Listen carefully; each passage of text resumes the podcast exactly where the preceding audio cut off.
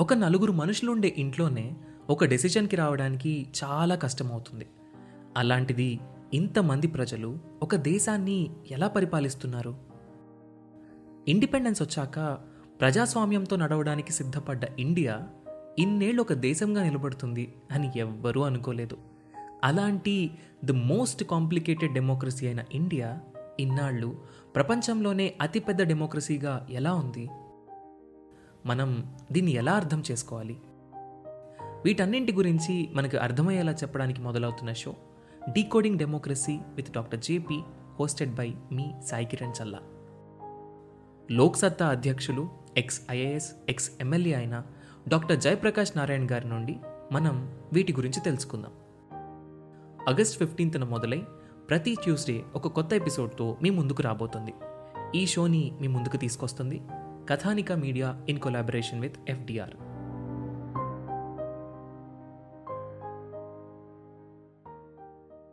Hello and welcome to UPSC radio ఈరోజు మనం stubble burning గురించి డిస్కస్ చేస్తున్నాం. ఈ పదాన్ని హిందూ పేపర్లో ఈనాడు లేదా వేరియస్ డిబేట్స్లో చూసే ఉంటారు స్టబుల్ బర్నింగ్. స్టబుల్ బర్నింగ్ అంటే చెత్తని బర్న్ చేయడం ఒక్కటే కాదు. That is not just agricultural waste it is having international importance so first ఈ స్టబుల్ బర్నింగ్ అంటే ఏంటి? ఇంటర్నేషనల్గా అది ఎందుకు ఫేమస్ అయింది? ఇండియాకు వచ్చే ఇంపాక్ట్స్ ఏంటి? ఢిల్లీ మొత్తం అంధకారంలో ఎందుకు మునిగిపోయింది ఈ స్టబుల్ బర్నింగ్ వల్ల? హెల్త్ ఇష్యూస్ ఏమొస్తాయి? ఎక్కడో రెండు వేల కిలోమీటర్ల అవతల ఉండే మెడిటేరియన్ సీకి ఈ స్టబుల్ బర్నింగ్కి సంబంధం ఏంటో ఈ విషయాన్ని మనం ఈరోజు ఈ ఆర్టికల్లో డిస్కస్ చేసుకుందాం. ఫస్ట్ ఆఫ్ ఆల్ ఇండియాకి approximately eighteen hundred to two thousand five hundred kilometers మధ్యలో Mediterranean sea start and end ఉంటుంది. ఈ మెడిటేరియన్ సీ దగ్గర వెస్టర్లీ జెట్ స్ట్రీమ్ అని ఒక విండ్ స్టార్ట్ అవుతుంది.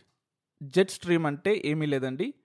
Jet stream is simple wind which is flowing with a speed of five hundred kilometres per hour like a jet aeroplane లాగా.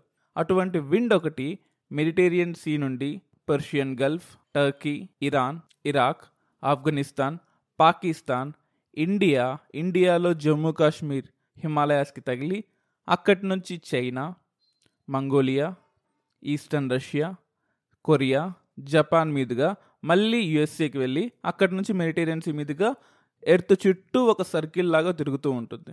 ఈ westerly jet stream Mediterranean sea దగ్గరికి రాగానే Mediterranean sea ఒక closed sea. Atlantic ocean లాగా Indian ocean లాగా అదొక open sea కాదు it is a closed sea.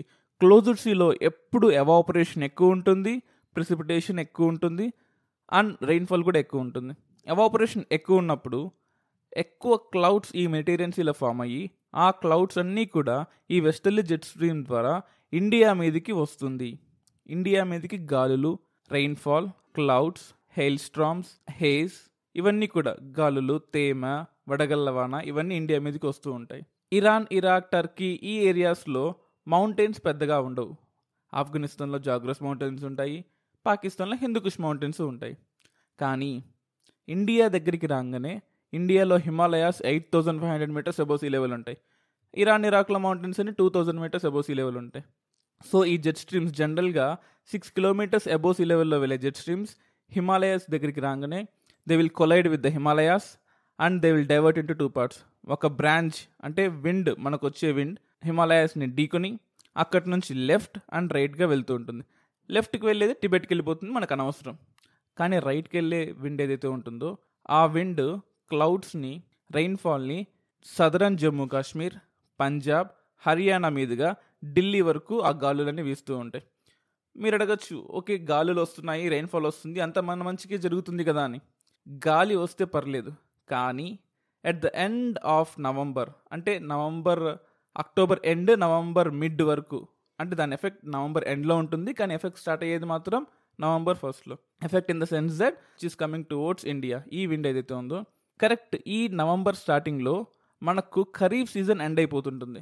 ఎందుకంటే పంజాబ్ హర్యానాలో నీళ్ళు ఎక్కువ ఉంటాయి కాబట్టి వాళ్ళు మనకన్నా వన్ అండ్ హాఫ్ మంత్ ముందే హార్వెస్ట్ చేస్తారు. సౌత్ ఇండియాలో సంక్రాంతి డేకి మకర సంక్రాంతి డేకి మనకు హార్వెస్ట్ చేతికి వస్తుంది కదండి. కానీ నార్త్ ఇండియాలో one and half to two months ముందే చేతికి వస్తుంది పంట. సో ఈ టైంలో ఈ నవంబర్ స్టార్టింగ్లో వాళ్ళు మొత్తం మొత్తం పంటని రైస్ కావచ్చు వాళ్ళు అంటే it depends on the state or what they cultivate ఈ హార్ పంటని హార్వెస్ట్ చేసి మిగిలిపోయిన వేస్ట్ని స్టబుల్ అంటాం ఈ వేస్ట్. ఈ వేస్ట్ని మామూలుగా అయితే గవర్నమెంట్ లెక్క ప్రకారం ఈ స్టే ఈ స్టబుల్ మొత్తాన్ని కలెక్ట్ చేసి ఏదైనా ఒక ఇండస్ట్రీకి ఫ్యూయల్గా కానీ లేదా ఒక ఫాడర్కి పశువులకి ఫాడర్గా కానీ ఇవ్వాలి.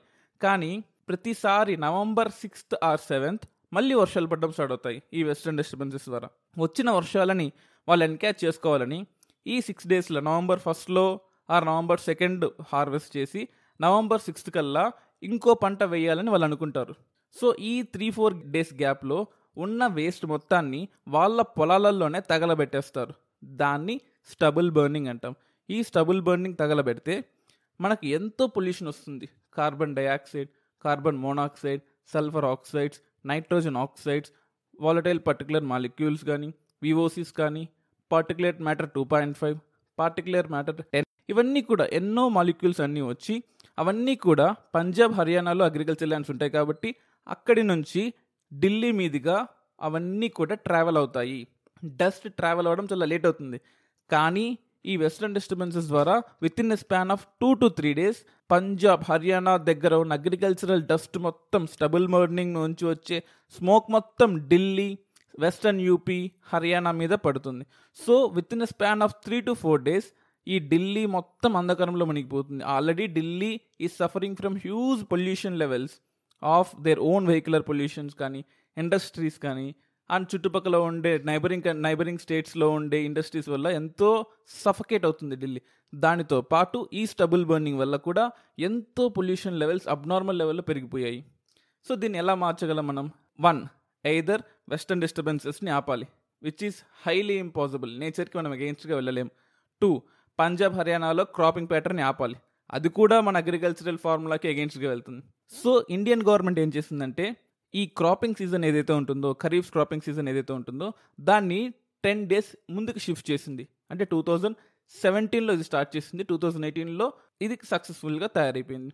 సో టూ థౌజండ్ ఎయిటీన్లో జనరల్గా జూన్లో స్టార్ట్ అవ్వాల్సిన ఖరీఫ్ సీజన్ మే ఎండ్ కల్లా స్టార్ట్ అయిపోయి సో హార్వెస్టింగ్ సీజన్ మాత్రం అక్టోబర్ మిడ్ కల్లా అయిపోయి so they have ample amount of time ఇప్పుడు ఈ స్టబుల్ మొత్తాన్ని హర్యానా పంజాబ్లో కలెక్ట్ చేసి దాన్ని ఇండస్ట్రీస్కి సప్లై చేసి ఆ మనీని మళ్ళీ ఫార్మర్స్కి డిస్ట్రిబ్యూట్ చేసి పొల్యూషన్ లెవెల్స్ని అబ్నార్మల్గా తగ్గించి ఈ స్టబుల్ బర్నింగ్ అనే కాన్సెప్ట్నే లేకుండా చేసింది ప్రజెంట్ గవర్నమెంట్ రైతులకి నష్టం రాకుండా నేచర్కి అగెయిన్స్ట్ వెళ్ళకుండా పొల్యూషన్ లెవెల్స్ని ఎలా తగ్గించుకోవాలి అనేదే ఈ stubble burning present government politicians IAS officers ఎంతో కష్టపడి ఈ క్రాపింగ్ సీజన్ని ముందుకు జరిపిన తర్వాత ఇప్పుడు క్రాపింగ్ సీజన్లో మార్పులు చేయడం వల్ల ఫార్మర్స్కి కరెక్ట్ అవుట్పుట్ వచ్చింది.